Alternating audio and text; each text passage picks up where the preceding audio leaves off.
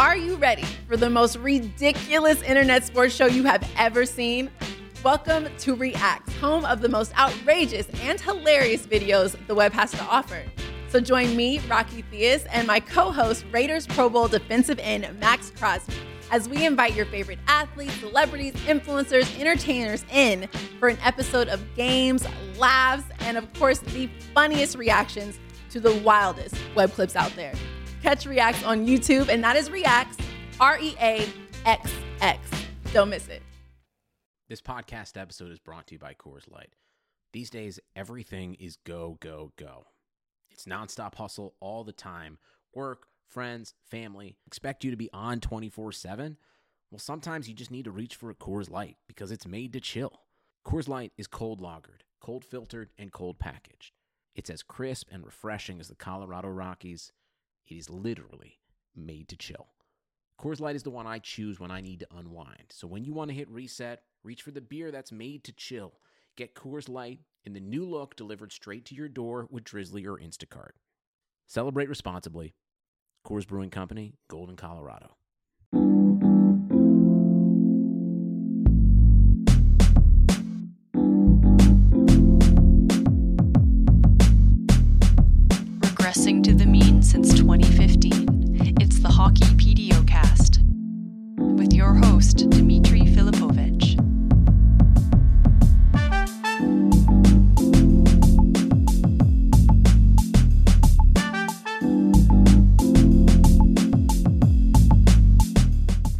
Welcome to the Hockey PDOcast. My name is Dmitry Filipovich, and joining me is my good buddy Jonathan Willis. Jonathan, for the this is the first time you and I have ever met up in person, recorded face to face, which is amazing considering I lost track of how many times you've been on the show, but it's been at least 15 to 20 times. So this is the first time I ask you while looking squarely into your eyes. How's it going, man? It's going really good. It's uh, it's nice to put a face to the voice on the on the telephone. I, it's uh, it's a bizarre experience. I, I mean, I, I only know you as a voice in my ears. So Yeah, yeah, no, it's it's good. Hopefully, hopefully it lives up to the hype. Hopefully, it's uh, it's gonna be good. I mean, I'm I'm excited. So many people are in town here. We've already talked about some of our experiences off the air, but it really these events, and now that it's in, it's in Vancouver, it's in my hometown. It, it it feels awesome that like the entire hockey world is kind of congregating into one place like this, and there's gonna be so much many cool networking experiences and meeting people and putting faces to names. Uh, that you only really know from online. And so um, I did a show yesterday, which went up this morning on Thursday morning, um, which was like a mock draft that I did with Cam Robinson and Uffe Bodin. And people can go check that out if they haven't already. But I know not everyone is fully invested in the draft or doesn't necessarily care that much about it, or maybe their favorite team doesn't have a high pick. So you and I are going to focus more on some of the transactions we've seen. We're going to focus on maybe stuff to watch over the coming days in terms of the higher leverage teams we've identified that either have made moves already or are names to watch because it feels like they're about to get frisky. Well, and the beautiful thing about it is if we're wrong, people will find out right away. they won't have time to forget what we were wrong about. It's true, and and I mean it, it's it's a tricky time for uh for the evaluation and analysis game because it feels like there are so many moving pieces and you never know when the next big trade is going to happen and so it's it's an, obviously an exciting time but it also puts the shelf life on some of these uh, shows and tweets and, and, articles of ours to uh, to pretty minimal yeah and it's going to uh, one, one of those moving pieces is obviously the salary cap. So we're in the same boat as NHL GMs where we don't know what the number is going to be and we have to kind of make things up on the fly and, and hope we're right. What a what a what a Mickey Mouse league sometimes this NHL is. I mean, the fact that we still don't know. It sounds like we're going to find out by Saturday, I guess, but that's really kind of putting GMs in a pretty precarious position in terms of like you kind of go about it thinking it's going to be one thing. I think there were times where people thought it might be as close as as possibly 83 million for next season, and then now we're finding it's probably going to be under 82, and, and we'll see how low it drops. But for some of these teams that are pretty up against it, like that does make a massive difference. And we're going to see, I think it's going to lead to a lot of movement because if it is as low as we think it could be, all of a sudden there's going to be certain teams out there that are going to have to shed pieces that they might not have otherwise just because they have to do that to, to become uh, cap compliant.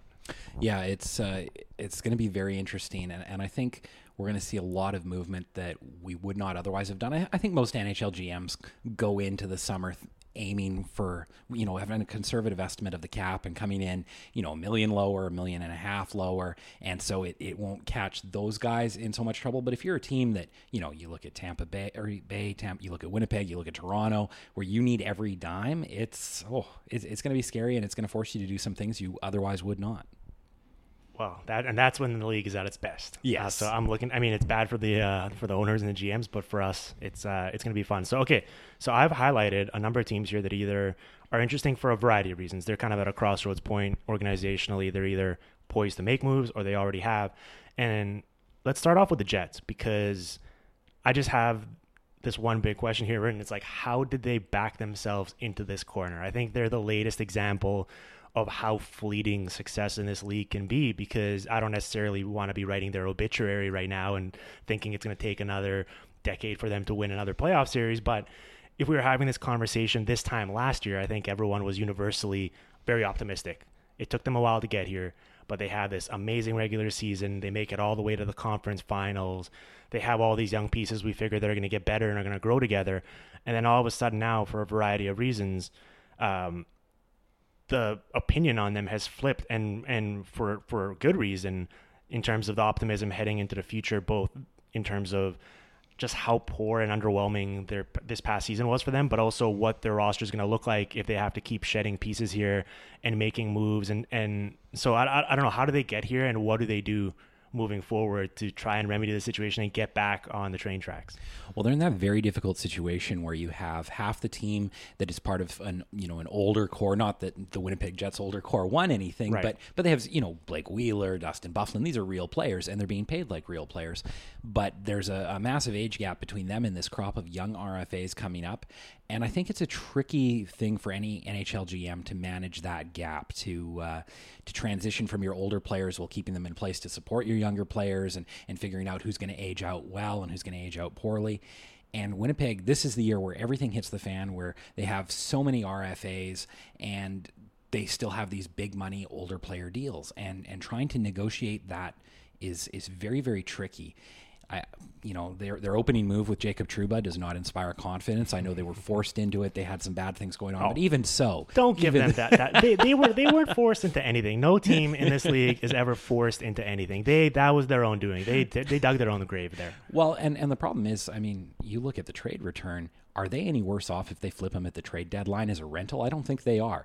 For I, I love the trade for the Rangers because it's a zero risk move. If you won't sign with New York, well, oh, you know, we'll rent him out to you and we'll get back exactly what we gave, maybe even a little bit more. So you look at that, it doesn't inspire confidence, and you kind of listen to the rumor mill. And it, you know, if if I'm shedding salary in Winnipeg, Nikolai Ehlers is nowhere near the top of my salary shedding list, and I, I will see what they do. But if that's the road they go down, you kind of go, no. If you're if you're going to shed money, start here, here, and here. Don't start with the one guy who's really undervalued and uh, is definitely going to bounce back next year.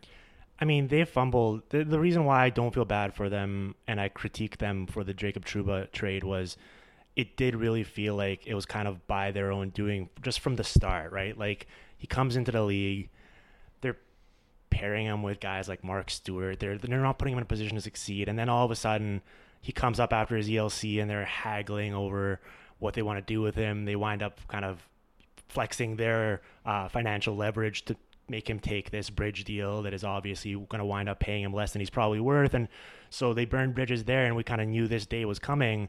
And then for a team that considers itself a contender, I imagine heading into next season, I don't think they want to take such a step backwards that they're going to be back to the rebuilding phase. Losing a guy like this for what they got, as you're right, as you said at the deadline, if the season doesn't go the way they wanted, I find it hard to believe they couldn't get a back half first round pick from someone and a project slash AHL defenseman. Like I, the whole Neal Neal Pionk thing and some of the comments that came out from Kevin Cheveldayoff, it's like, why did you like him? What what does he do well? He competes. He he competes hard. That like that's a red flag. That if you can't identify any actual skills and compete level is what you're talking about, like that's pretty dicey on my end. So I don't feel bad for them for that. And then they kind of forced themselves into this position. It's not like they couldn't foresee the scenario where Patrik Laine and Kyle Connor were going to score a bunch of goals and warrant higher salaries. And they still chose to give Bryan Little his extension. They chose to go out and spend a bunch of money on Dmitry Kulikov in free agency. So it was just kind of a lack of planning and foresight on their end. And, and that's why I think ultimately Kevin Cheveldayoff and the Jets organization deserves as much flack as they're getting from people because it's not just a matter of, oh, we have too many good young players. We can't afford them all. It's, you probably could have afforded them all if you played your cards better. Well, and I, I think the the Trouba in particular, because how long have the rumors been going around that Trouba wants out of Winnipeg, that he's not going to sign a long term extension? Last summer, they certainly knew about it. They probably knew about it well before last summer, to be honest. And you look at that, and and the, uh, the contrast that I come up with is with what happened with Matt Duchene in Colorado, because Joe Sakic has been lauded for being patient with Matt Duchene, for waiting till he got the fit, and and that's it's it's what he did, but it's what Winnipeg didn't do with their time. Because if Winnipeg had been really pushing for the last year and a half to get the best possible long term fit for Jacob Trouba, you would think that they would have got a lot more than they ended up with. It seems like they kind of knew this was coming, but they put it off, put it off, put it off, and then at the last minute, even though they had a year and a half or two years or however long it was to prepare, they traded him to you know one of the handful of teams he was willing to sign with and got the the price they get if he didn't sign anywhere. So, you know, Cheveldayoff's a guy who gets credit for a lot of patience. I don't know that that's actually the case. To me, it looks more like procrastination. It does. It definitely does. He uh, he had an exam coming up here this summer, and he did not prepare. He waited till the last possible day to open that book. Um, and then we get into this situation. So, okay, they realize we're not going to have Jacob Trouba back. Let's get whatever we can for him. That's fine. I definitely think the return was very underwhelming, and they could have just waited and gotten it later on. But you move Jacob Trouba. You acknowledge that he's not part of your future solution. Then all of a sudden they're freaking out. This whole Tyler, Tyler Myers sweepstakes with, you know, here locally in Vancouver, uh, they've been heavily rumored and linked to him in free agency. It's like he's looking for seven years, seven million per. I'm like, are we talking about the same Tyler Myers? And like, it's like he won the Calder Trophy. It's like how long ago was? Are we still citing that as something an accomplishment of his? You know, um, those six foot seven guys take a while to yeah, develop. To he's still six foot seven. He has not shrunk yet in, into his late twenties, and so they're freaking out about potentially losing him to kind of go along with losing Trouba. And then all of a sudden, if you're like missing two top four defensemen there, it feels like they are gonna, which you alluded to, cover one of those holes by creating a bigger hole up front, trading Nikolai Ehlers for a defenseman. And if I'm another GM, you know, I constantly say, know who you're playing against, know who you're playing cards against, and always just target the fish. Always just pick out which GMs and just keep calling them. And it feels like Kevin Cheveldayoff right now is primed to be taken advantage of from that perspective of there's a certain desperation in the air, and they clearly there's been so many rumblings that you feel like there's some substance to it. It's not just sort of media generated rumors that Nikolai Ehlers probably isn't long for Winnipeg. And after a down season, for them to be selling low on him to get a defenseman to make up for these other mistakes they've made, it's it really is like the definition of patching up one hole by creating a significantly bigger one and worrying about it later. And and I'm, I'm fascinated to see how it plays out, but I, I figure out I figure it probably will not be uh, a positive development for the Jets. Yeah, well, and the the other option the Jets have other than trading a forward, because I mean, to me, if I look at Winnipeg's roster, it makes way more sense to trade Kyle Connor than Nikolai Ehlers because you've got to think of these guys as stocks that go up and down. There's a true underlying value, the fundamentals, and then there's everything else that's that's driven. And, and Ehlers is a guy who's worth more than he appears to be worth right now, and Connor's a guy who's you know they're both very good players. Don't get me wrong, but Connor to me is a guy you can sell and and maybe get more than that true underlying talent. But the other option they have, other than making a trade, I mean, they could just go with an unbalanced D, strong forwards. There's an argument for that. But the other thing they could do is sign Myers, which you know is its own minefield. Wow, I, didn't even consider that as an option, but you're right. That is something they could do. And and well, and I remember um, I remember reading a story about Bob Goodenow back in the day before the salary cap. Um, when uh, the CBA negotiations were contentious in like the early 90s and and supposedly the story that I read uh, he loved the idea of, of, of unrestricted free agency being really limited because it guaranteed there'd be a shallow, shallow market every year on July 1, and all of those guys would get massively overpaid. And it was a way to inject money in the system while seemingly doing teams a favor by limiting player movement. And I think we've seen, I mean, it doesn't work the same under a cap system, but the basic, uh, the basic function's still there. You look at Tyler Myers. I mean, if you need a defenseman, a right shot defenseman, Tyler Myers might be your best option in free agency. Right. But that doesn't mean you need to sign him. Maybe you don't sign a free agent and you just say, you know what, we're going to live with this hole because he's going to get paid way too much money. He is. I would definitely let someone else foot that bill. Um, and you know, from Nikolai Ehlers' perspective, and, and, I think that's a great point that you brought up there that isn't being talked about enough. It, it's you have this guy locked up now. What he's making six million per for his age, twenty four to twenty nine seasons, which is like yeah. the absolute meat and apex of his prime. And he had a down season. He missed, I believe, 20 games with injuries. He once again didn't perform up to people's expectations in the playoffs, albeit a six game sample. And so people are freaking out and wondering whether he's overpaid, whether he is expendable. And it just blows my mind because when you watch this guy play, he is in complete command of the neutral zone. He's one of the best transition players I've seen in today's game. He's like your perfect winger in the modern NHL in terms of getting the puck from point A to point B with possession he's a shot generation monster. He had a down season this season, but it really does feel like we'll see what a potential return for him is. But I can't imagine you'd get actual fair value for what he is as a talent and what he'll probably be doing next season in whatever destination he's in. Well, the other thing is style. Like you mentioned a lot about what he is stylistically. The other thing about him that that maybe gets undersold is he's kind of a chaos forward in the way he generates his offense in the offensive zone. Like he's all over, he moves, he's he moves a ton, and and that's really valuable. A lot of teams really like that, but you know a lot of teams also kind of get stuck on the whole north south meat potatoes, and they don't like that kind of chaos even from their own guy, even when it's generating right. stuff. And so Ehlers to me. I mean, I have all the time in the world for him, but I think you have to be a team that's open to, you know, letting him be creative, letting him do his thing. And, uh, I, I wonder a little bit if that hurt. I, I, don't think it'll hurt the market for him much because teams are smart enough to realize he's signed through his prime years. You've cost certainty. I mean, you look at what free agents are getting: six million bucks for that player. If even if he's a sixty-five point guy, and he's, I'm very confident he's going to be more than that. Yep. That's that's good value. That's great well, value. Well, and and just in terms of the five on five effect and that chaos leading to him drawing just an insane amount of yes. penalties all the time. Yes. And um, you know, we'll talk more about the Hurricanes here as a high leverage team for us that we've identified, but they've been linked to him and, and they are like stylistically in terms of that pace they want to play at, dominating the neutral zone, being one of the better five on five teams in the league. He Such checks so many buckets there for them and is kind of like represents that um, talent infusion for them without necessarily paying an absolute premium where you can step right in you know they're going to pay more for him, I imagine, than what they paid for Nino Niederreiter. But like adding, buying these guys on the cheap while their while their values suppressed, and them coming in, and whether it's playing with Aho or whether it's playing with Martin Necas and Svechnikov next year, like all of a sudden they're going to find creative ways to to get that talent infusion, and that's a very exciting proposition if you're a fan of the Hurricanes. That a guy like that could potentially be on your roster next season, assuming these rumors have any substance to them.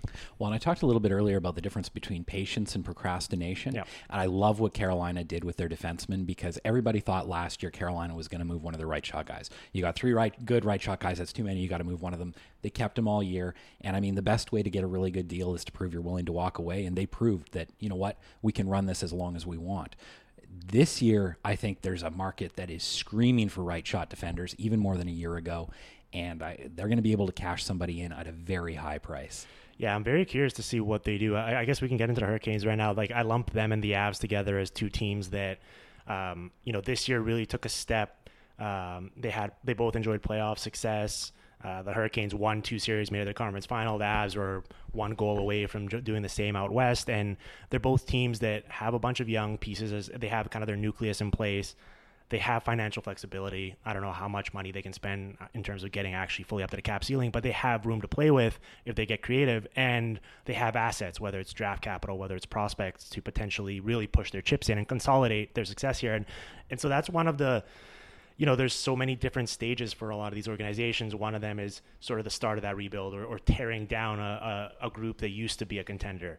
Then there's kind of that ascent upwards. And then arguably the toughest part here is going from being that like trendy, young, fun team to becoming a contender for the next however many years. And I know we just said it runs counterintuitive because we just said with the Jets how fleeting it can be and how like that step of the development for them was so expedited and, and seemingly it lasted for like a year. But if you're the Hurricanes or the Avs, this is such a high leverage spot because if you nail this next summer or maybe the next two years, this window really sets you up for being good for the next however many years. But if you sort of like sell yourself short and half ass it and take half measures and sort of get safe guys into the roster, all of a sudden maybe you're limiting your ceiling. So I'm really curious to see how they approach it and how aggressive they are in trying to build off of it and be at legitimate contenders as soon as next season. Well, I, I, don't think it it's a, it, it is at odds with what we said about Winnipeg at all because to me Winnipeg's an example of a team that had this opportunity and really hamstrung themselves by by not making the most of it. And now Carolina and Colorado are in that position, like you said, where this is the critical moment where you either you fly or you sink. Right. And uh, the, the Hurricanes, the only thing with them is you, you wonder how much money they actually have to spend and whether it's possible to you know be a sixty five million dollar team or whatever it is. And, and have that sustained success. That's my only caveat with them.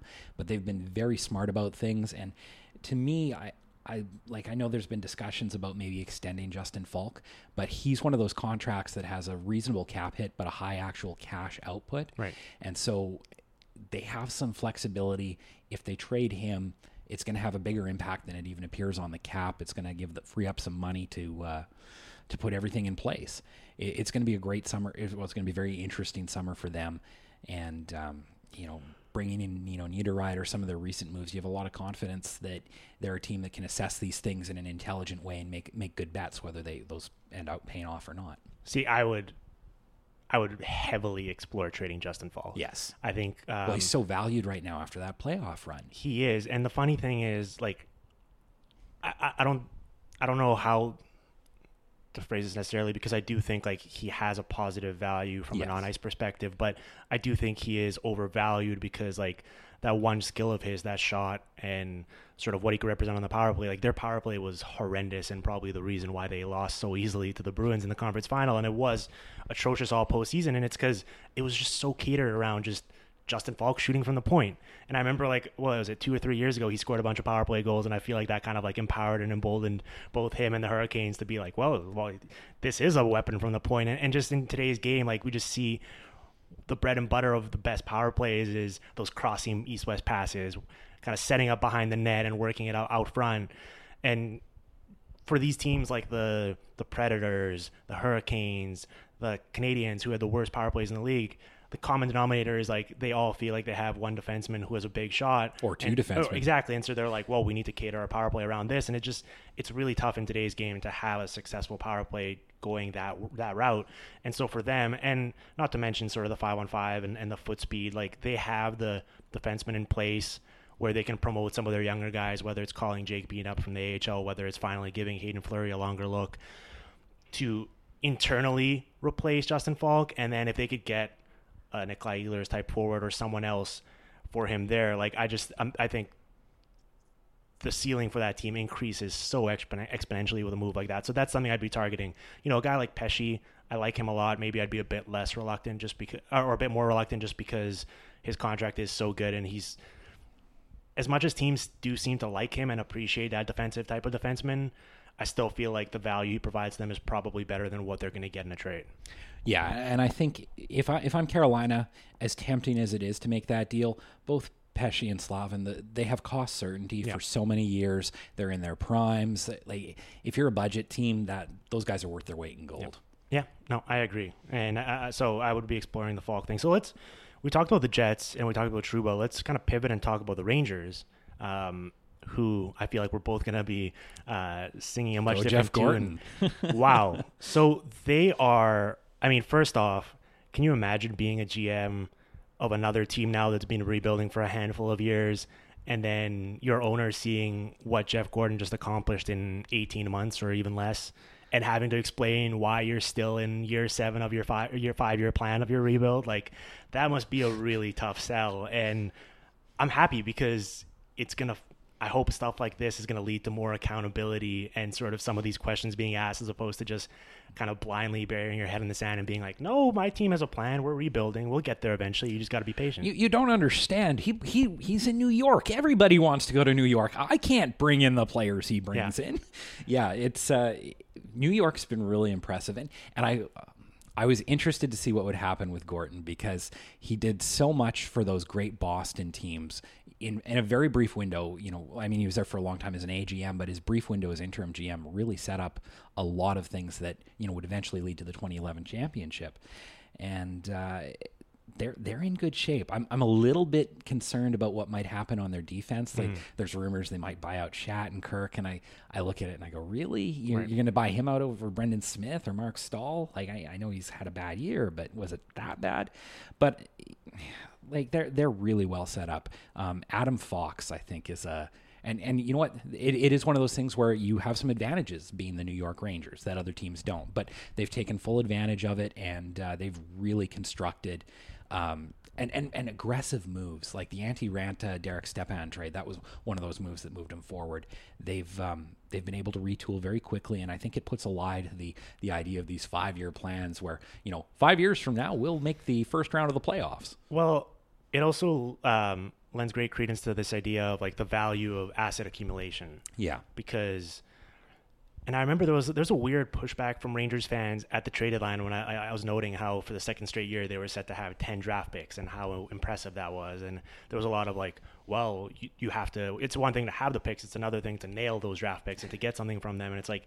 Well, that's kind of missing the point because you don't necessarily have to actually make those draft picks yourself. You can come to the draft and you can view opportunities to to package a couple of them and trade up if you see a guy you like that's still available. You can wait and use them to get an actual player for your for your main roster as they did with Jacob Trouba and with with Adam Fox where they you know they gave up a couple of picks for a guy who was probably going to come and sign there anyways eventually but instead of risking it and letting it play out and seeing what happens and him potentially going somewhere else and liking it enough and staying there long term they had the draft capital where they can afford to package uh, what a second and a third or whatever it was to, to get a guy like Fox and to and to speed up that process. And so I think if you're an opposing GM, you know, I just mentioned how you target you you identify who you want to target and you keep calling them.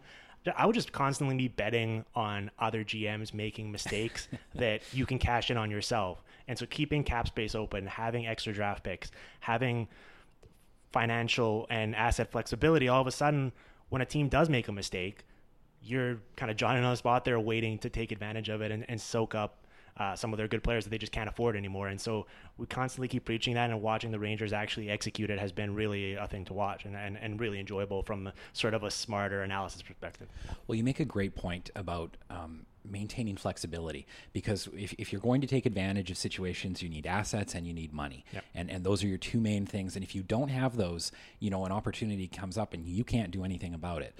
So yeah, there's there's just there's literally no downside to doing it. And you know what? If you end up making ten picks, the whole well, you know, making those picks correctly and is is a thing, and you, you, there might not be room to develop all those guys. Well, that's why you're making ten picks because you don't know who's going to pay off. You have to go in volume to some point because you're making a bunch of bets. Hopefully, you're making smart ones, and if you make ten of them, you have a better chance of three of them paying off than if you make six.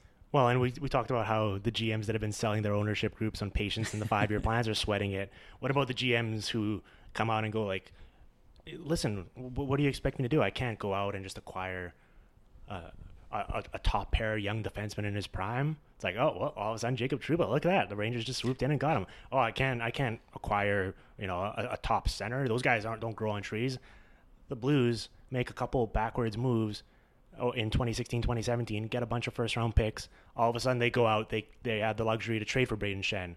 They have the picks to go out and and the prospects to go and get Ryan O'Reilly when he's disgruntled in, in Buffalo. And all of a sudden, as long as you keep your assets and you keep uh, room open, there's always going to be opportunities to present themselves. And that's what I keep preaching. I, I understand the sort of um, incentive for GMs, especially with a short leash or feeling like they're on the hot seat, to have moves to point to and have guys they can trot out uh, for press conferences in front of the media and go like, well, this is our new guy. This is what we're doing. But sometimes just waiting and patiently biding your time in this league can be just as important, if not even more beneficial. Well, I think a great example of that last year was Doug Wilson with Erik Karlsson, yeah. right? Because they put their chips in the John Tavares basket. It didn't work out. And then he didn't make a panic move. But I, I don't think the Carlson deal came down until September, but he had the ability to make it at that time. And, and the idea, like, Trouba is maybe not the best example just because I, I think there was a, a, real perception that he was only going to go some places and not every team could make the trade. But uh, you look at some of the players Ottawa's moved. Um, Karlsson was traded, Stone was traded. These are high end impact guys. yeah, you you can bring those players in. There there are opportunities in the market, and and the way the salary cap works, there's always going to be opportunities in the market. There's always somebody who needs to shed money or shed assets or thinks Ryan O'Reilly can't win a Stanley Cup. Like Yep. there's there's always some craziness. Uh, The O'Reilly trades may be the, the the nuttiest of them all because St. Louis managed St. Louis managed to do it without not much in the way of real assets. No, of course. They said, you know, here's our two middle six forwards that uh, are overpaid. We'll we'll make that the the bulk of this trade. I, Yeah. And I, I know Buffalo got some futures in there as well. Right. But, but the thing is, you, you can make those deals, and uh, it, it it does take hard work. But that that's why you're getting a, a seven figure paycheck is because It's hard work. it's hard work. Yeah. If anybody could do it, well, you know what? They'd they'd grab Dmitry and John, and they'd uh, pay a lot less for their GMs, and it wouldn't wouldn't you know? I I cannot not bring in a top line center as well as the Yeah, if you want to cut costs and you want only six figure work, we'll, we'll we'll take your call. We'll we'll we'll, we'll explore those And I, I, opportunities. I guarantee you, you know, when I when I come up with excuses for why I didn't acquire a top pairing defenseman, they'll be good excuses. Yeah. I'll put a lot of effort into. them. Yeah, yeah, no, we'll put in the work. Well, I guess let's pivot to the Sharks then. This is why you're a broadcasting professional, bringing them up, and then we can we can easily segue. Here's my question for you: Why do people still make trades with Doug Wilson? He's like the opposite. if if like you want to call certain GMs, if Doug, if you see Doug Wilson's phone on your caller ID, like just let it go to voicemail. What I think it was I think it was Travis Yost who said, uh, "Hide your wallet." Yeah. You know, don't answer Yeah. the phone, or at least He hide used to be wallet. Steve Yzerman. Now Doug Wilson's kind of taking that mantle of like just don't trade with him. Well, and, and you know, Wilson, like not everything Wilson does turns to gold, but consistently in the trade market, like his the way he handled Mike Hoffman last year was just insane. I mean, he turned Mikkel Bodker's dead cap hit into a bunch of assets just by playing the middleman. And Yeah. He, uh, And he knew exactly what he was doing there, by the way. Like he knew Right what he was going to get. Like it wasn't like he acquired Hoffman and then he's like, "Oh, I can trade him." Like he like Yeah. before he even had him, he already had a deal lined up. And and basically, I mean, he got he moved out Bodker's contract. You're right, kind of like a no-name prospect, a 2018 seventh and a 2020 sixth, and he got back a fourth, a fifth, a second, and another fifth, and, and if you just to, for fielding some calls. well, yeah, and if you if you were to trade Bodker straight across, Yeah. what do you get for him? I don't think you get anything. I think you probably have to pay somebody to, To take his him. contract, yeah. Yeah, it, it was it was insane. I mean, so what? And and very oppor- opportunistically, right? He swooped in, trades for Evander Kane, re-signs him long term, trades for Erik Karlsson, signs him long term. Basically, used that second round pick that he got for the Hoffman trade to get Nyquist as a rental for much cheaper than we thought he'd go for. Uh, middleman Hoffman, he got a second and a fourth Mu- Mirco Mueller before the expansion draft, uh, taking advantage of a Devils team that clearly thought they needed young defensemen. He gets a second and a third for Justin Braun, who has one year left on his deal at 3.8. Everyone knew, listen, all of this is so much about leverage and, and sort of who has it. And the Sharks had no leverage here. Everyone knew that they had to trade Braun and probably even Dylan coming up. And he somehow got legitimate assets for what a 32 year old with one year left on his deal who has been rapidly declining over the past couple seasons. Like just the fact that he pulled that off, I was like, I was amazed that he got two picks. Like I would have one, I would have been like, oh well, at least he cleared cash. Like that's good. Yeah, yeah. If you can, given the bind that San Jose was in, just being able to move the money off the books was advantageous. And I, and I mean, like Braun was a good defenseman at one point, but it has been several years now since he was able to carry the load that you know historically he'd been able to do.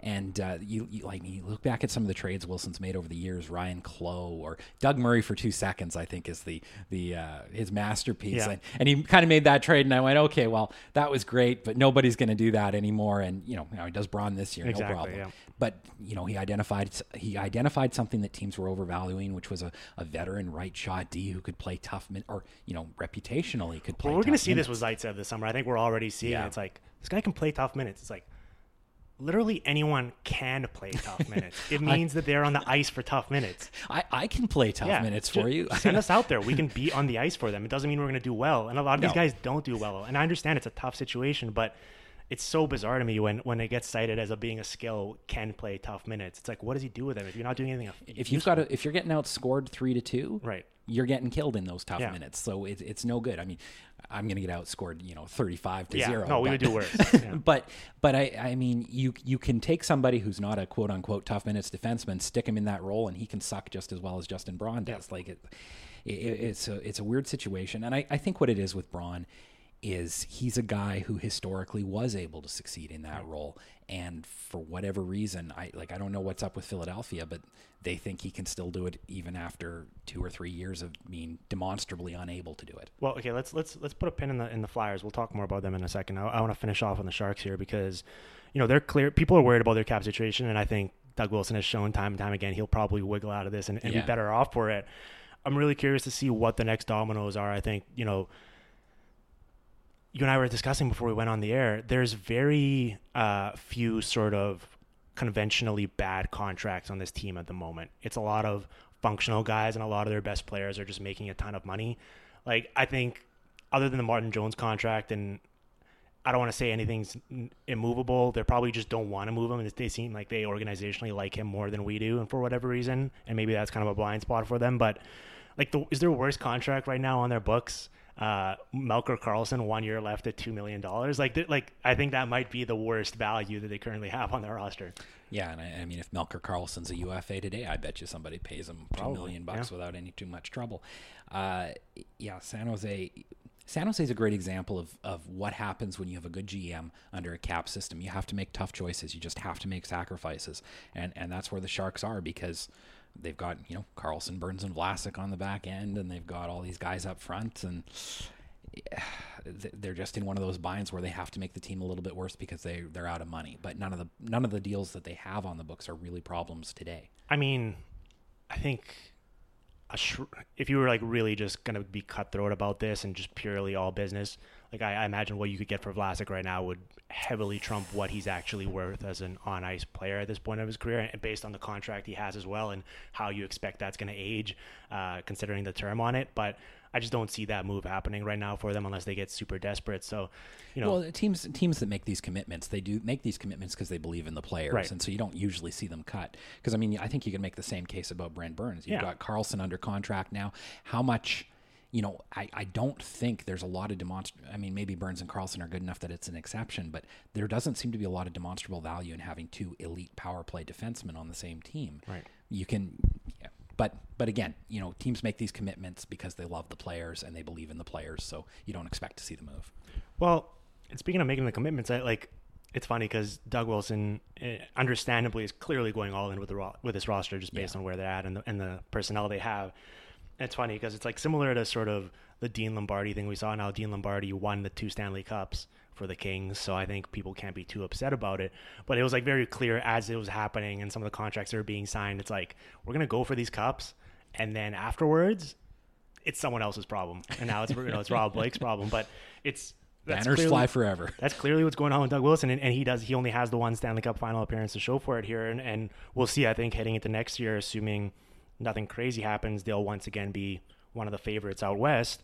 If this happens the next couple of years for them, while these guys still are at least in the latter stages of their prime, no one's going to care. But it's pretty clear. Like, what Doug Wilson's 61. He's been with the with the Sharks since 2003. Like he's he doesn't care about what's going to happen in 2023 when these guys are in their late 30s. He cares about what's happening right now.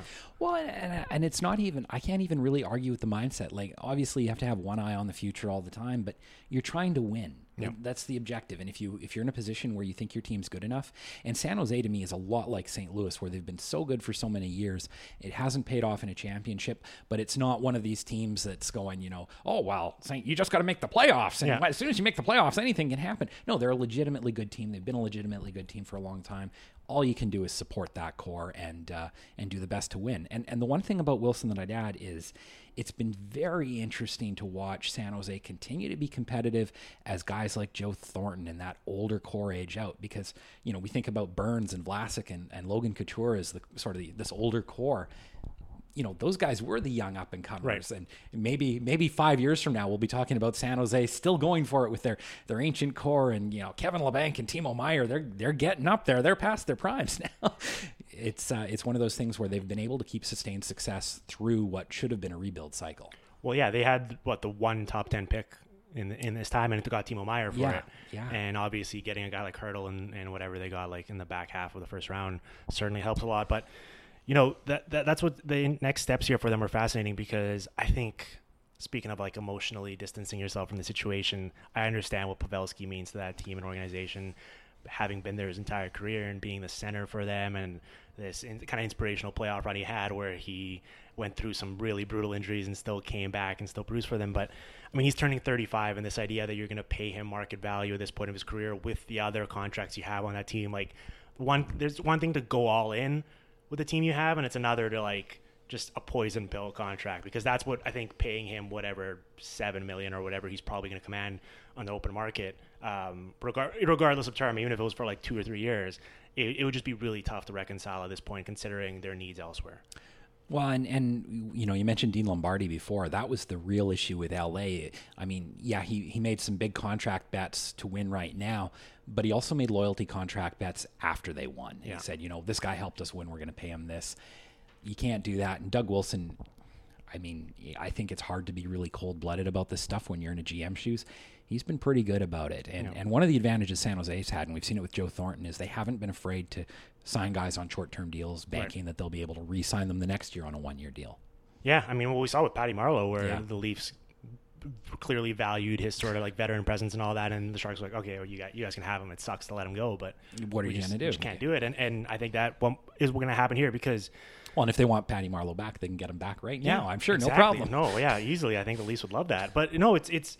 I mean, I think I don't mean like Pavelski can still go. He's he's still a good player. I just think, especially if he hits the open market at this point, like there's going to be someone out there that's going to be willing to pay him more than he's actually worth, just because of what he represents and kind of that infusion of a veteran who can still play for you in the top six, right? So like it just seems like from the Sharks' perspective, that's going to be someone else's problem. And and then they shift their attention to Meier and Labanc, who both need deals and who are both kind of open as RFAs. And we'll see if any of these offer sheets come to fruition this summer. But Meier is I think Meier is like my favorite offer sheet candidate from the perspective of like the most realistic scenario where it's like so if you give him because they recently released the compensation list, right? And if it's between 6.7 and 8.4 million, it's two first, a second, and a third, which seems steep. But but if you're getting a 23 year old who is already, I, would say he's a star. He's gonna be, I think, a superstar based on the way he's trending. And if you actually started giving him full time power play minutes, and if he gets an eight million dollar average salary, like I, am curious to see how the Sharks make that. Whoa, work. whoa, whoa! That's that's Kevin Hayes money. Yeah, let's uh, let's true. not go it's crazy here. Yeah, yeah, no, you're right.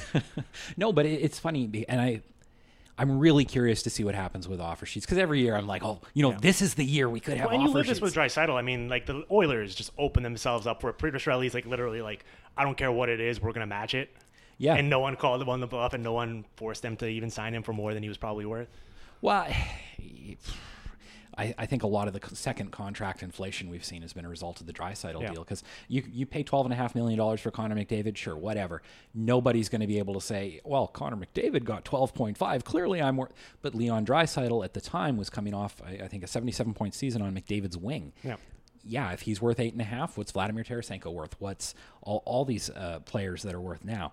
Um, with offer sheets, I think the shift might be the, the reason I think there might be a bit of a shift this year, I am not betting on it because I never bet on it anymore, uh, because they've shown teams have shown themselves so reluctant to engage in offer sheets. But you look at what Jeff Skinner went for, you look at what Kevin Hayes went for.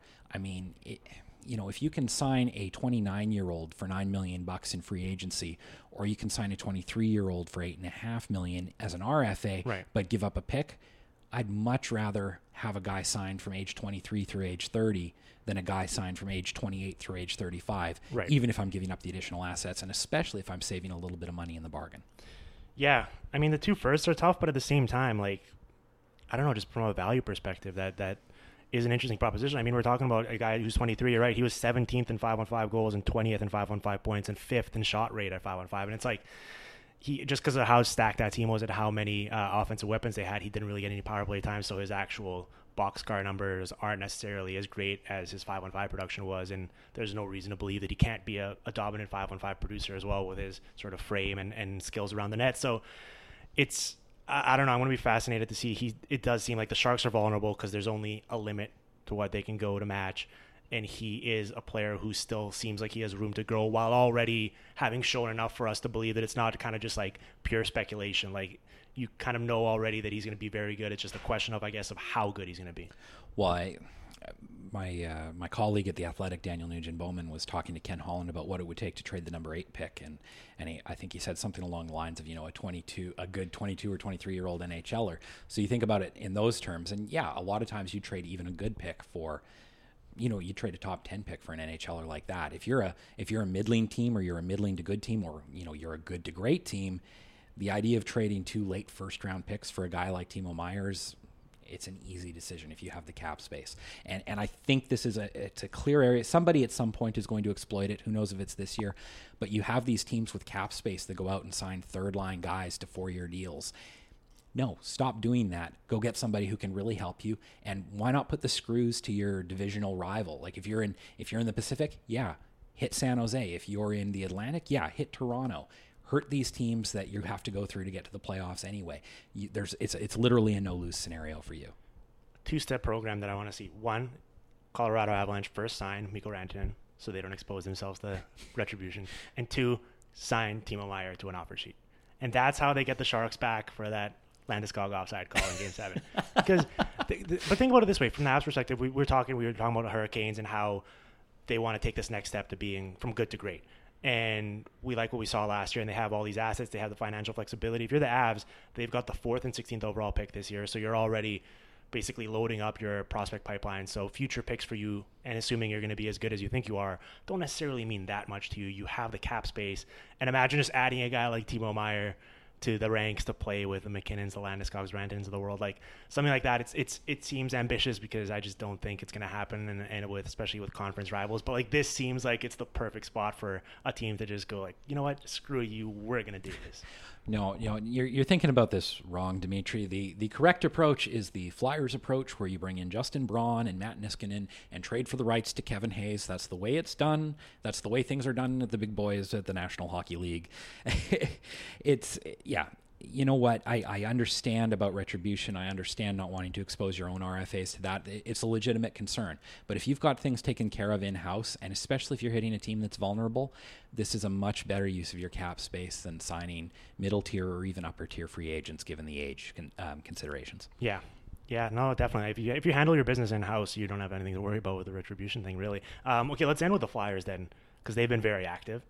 Yes. It's old school Paul Holmgren Flyers where they bias for action. They somehow took on 15 million extra dollars of cap space for next year before even knowing what next year's cap is. I understand they had the room to do so, but it's pretty funny to think about that we don't even know what next year's cap is going to be, and we're still what 12 days or 11 days away from free agency. The draft hasn't even happened yet, and they're just like, no, we're going all in. We're making stuff happen. And on the one hand, the you know, we talk about the Sharks going all in, considering the ages of Giroux, Voracek, some of their forwards, I understand the idea behind it. I just think the execution of the actual players that they got in, I think it's really tough to make the argument that the Flyers are significantly better now than they were two weeks ago, considering that they just took on 15 extra million dollars of cap liability yeah, they're not nearly improved enough for no. the money they spent. And and the point about where the cap is going to be is a great one because if it comes in at 81.5 or something like that, all of a sudden there's going to be new opportunities in the market and because you spent that 15 million dollars in cap space you had, you're no longer in a position to take advantage of them. It's uh it's baffling and it's especially baffling when you look at how the flyers are structured like ron hextall was super pa- it's it's crazy to think about ron hextall when you think of him as a player you know holding back the crazies in philly's front office but going, no about, no no be patient think about be how patient. quickly his patience was undone here yes it's it's crazy and and you look at their d like you you know you provorov and and sanheim they've got a good young defense corps. yeah sean couturier is in the prime yep. of his career like this is a good team it's a team that should be good for a long time and I mean, I like I, am pro Matt Niskanen, but that's too much money. And you retained on Radko Gudas, and you know you're replacing him with Justin Braun. Like this is this is not a recipe for success. No. It's uh, I, I, I have a little bit more time for Kevin Hayes. I I mean, it, no, he makes their team better certainly, yeah. especially down the middle. You know, I think they're still unsure of what Nolan Patrick really is. Yeah. They don't want to play Giroux in the middle. They want to play him on Couturier's wing mostly, and it, it makes sense that Kevin Hayes is kind of your prototypical playmaking second line center. It's similar to what Winnipeg, Winnipeg wanted to do last year at the deadline to bring him in and surround some of their shooters with his passing. I get it. But the investment and sort of the opportunity cost of what else you could have done is upsetting, I guess, considering the pieces in place give gave them so much upside, considering how patiently they were reloading, and then now this is all they have to show for it. Well, and, and you know what? If you have fifteen million dollars in cap space, spending seven million bucks on Kevin Hayes, it's it's defensible because he's a guy who can legitimately make a difference in the present. Yes, you're overpaying, but if you're going to win in the future, you want to win today. That's the best way to win tomorrow is to win today. But if you're also spending the eight million on Braun and Niskanen, it done then it becomes so much so so much more difficult because you can't just say, well, we have the cap space to work with because you've used it all now. Yep. And uh, yeah, Hayes alone I would have been okay with, but but the other deals they made it it, it really undermines them. Okay, we'll sign off with this. Here's your question of the day. How many, and I love asking hockey people this, and it's going to be my next thing for the summer. How many teams this summer are going to make regrettable mistakes thinking they're the next St. Louis Blues? Because we always talk about this being a copycat league, and we've already seen teams come out and go, you look at the Blues, They, They were, were- in last place. you look, they were in last place. You never know. This is a league full of parity. You never know. And I think there's going to be so many GMs, so many owners that talk themselves into them being the next team that just sticks around long enough they can get over the hump, and they're going to double down on that. And I'm very curious. I, I, don't know who it's going to be. It might be the Flyers with the, way they've approached this summer. It might be the Minnesota Wild. I, I don't know who it's going to be, but there's going to be teams that set themselves back for however many years just because they think they're the next St. Louis Blues. Well, if, if you're an NHL GM, I get saying it. Yeah. You know what? Well, look, anything can happen. Buy tickets. Yeah, Buy tickets. of course. But if you believe it, it goes back to what we were talking about with um, Ehlers and Kyle Connor. You know how there's that true underlying value, and then there's the ups and the downs, and you don't want to sell a guy in a down point. You don't want to buy a guy at an up point. You want to buy him at true value or, or lower. To me, you look at St. Louis and how bad they were at the start of the year. St. Louis's true value was never last place team in the league. They were way underachieving. Yeah. You know, and, and uh, so the fact that they you came back, win the Stanley Cup.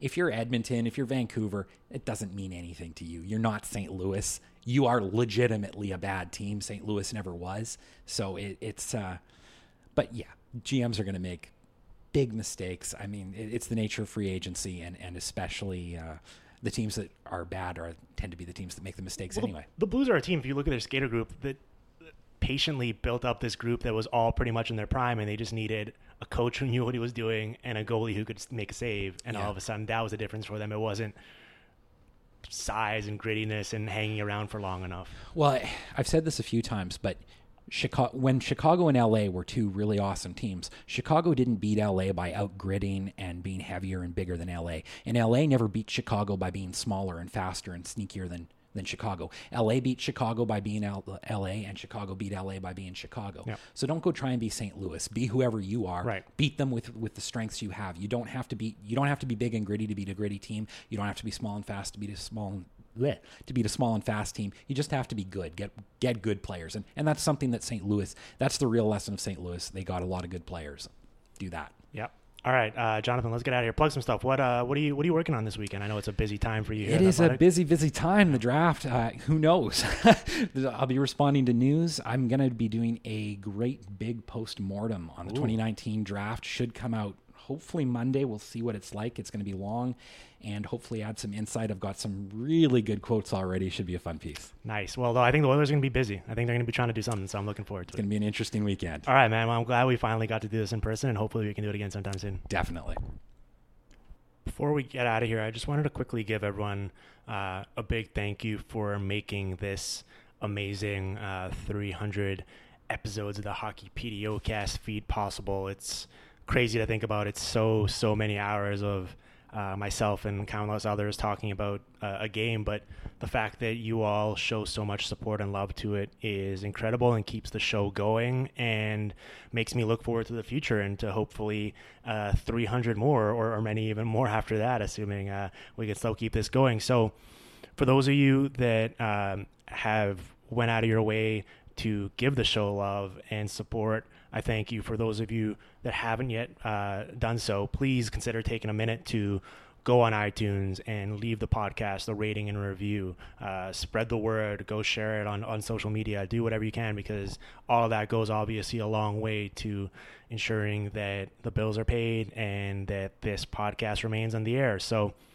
with that said, um, you know, hopefully you guys enjoy these two shows that we released back to back. There's the mock draft episode 300 with Cam Robinson and Uffe Bodin. just did this kind of NHL uh, bounce around uh, hot topics with Jonathan Willis, and we'll see. I think with so many people here in Vancouver for this weekend, I'm going to try to do a couple more. Uh, we're going to certainly do a draft recap and a draft weekend recap, which might include some uh, trade analysis. Hopefully, if that if that happens over the next couple days, and then next week we'll be uh, gearing up for the free agency period and we'll be doing some previews there as well. And then we're going to transition to the off season but don't worry the pdo cast is going to keep going. It's going to keep popping up with new episodes on your feed throughout the off season maybe in july and august. It'll be more like once a week or once every two weeks but we're not going anywhere. We're going to keep the good times going and so i'm looking forward to all that. So thanks for listening enjoy uh, your weekend, enjoy the draft weekend. Hopefully, your team gets the players you want and makes some smart moves. And we will be back soon. So, with that said, uh, let's play that outro music.